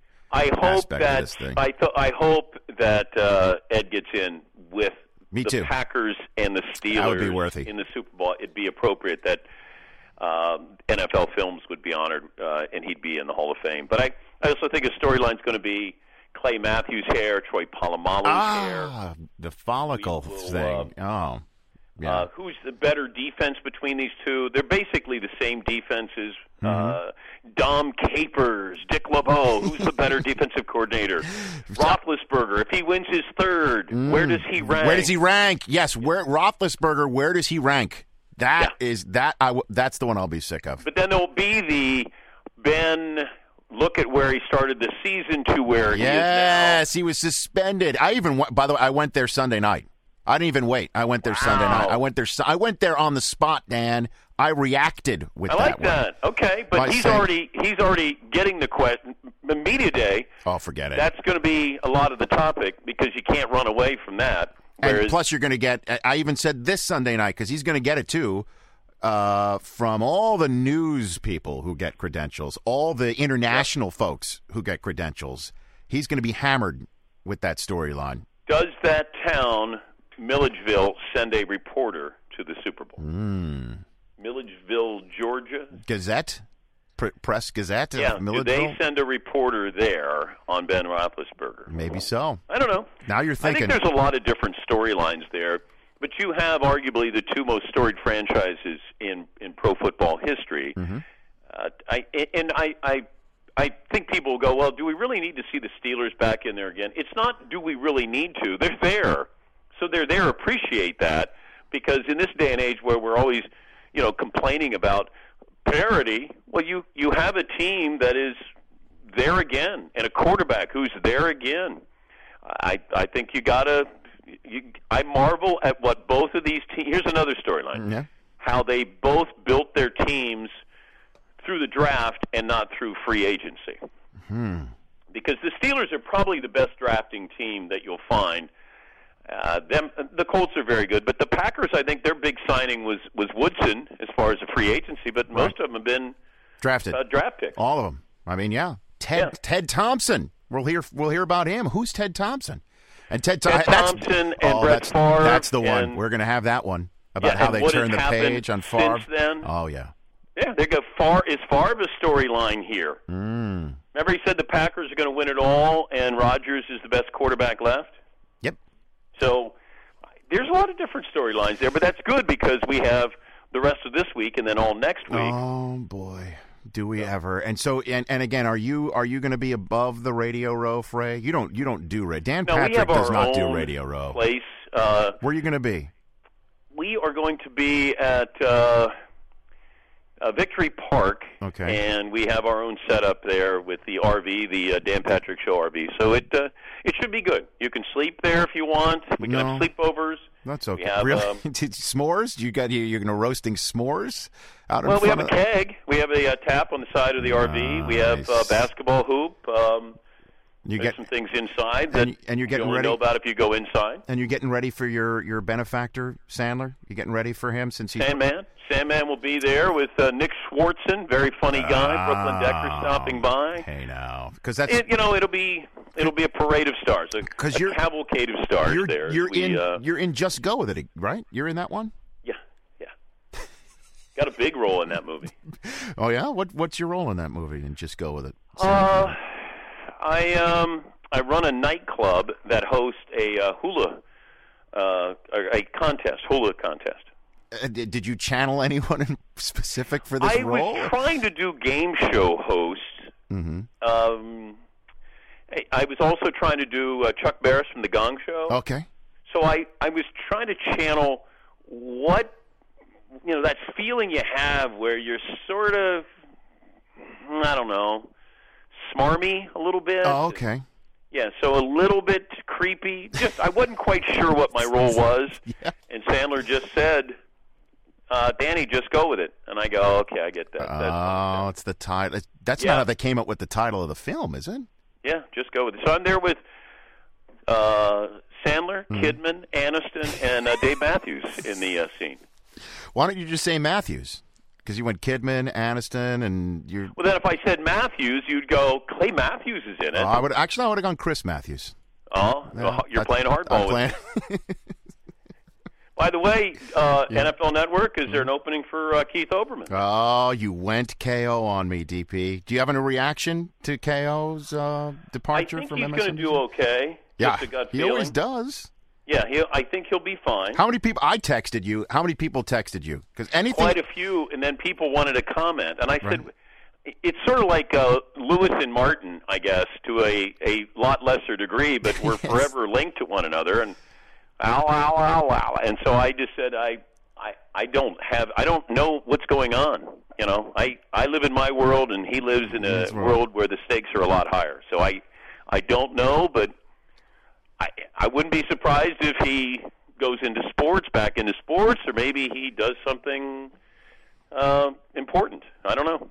Sports is important.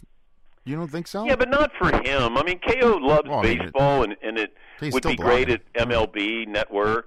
Um, but I don't think he wants to do sort of the minutia where let's talk about Rudy Gay's game-winning jumper, or uh, you know, do you think the bench for the Lakers is strong enough? No, Uh, that's that's all a hobby for him now. He's got more important fish to yeah, fry. but he's. I mean, he established himself on a platform, and I don't know if you want to cash in those chips and do something different. But with Keith, I don't know. But um, I I never say never, but I, I have no idea what direction his compass is pointing. Is this your first official reaction? Did, do I have a scoop I, here? Is I've this Dan- mentioned it on the show. Oh, boy. Thanks for listening. Um, I only listen when I'm on, Dan. oh, It's only when I'm on.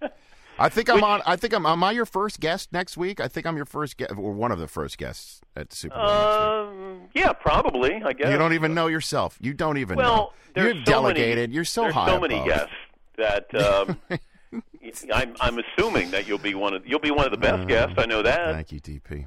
Thank you. I appreciate you calling into the podcast a second time. But. I want to make sure that everything's okay Mhm. with uh, you know the baby.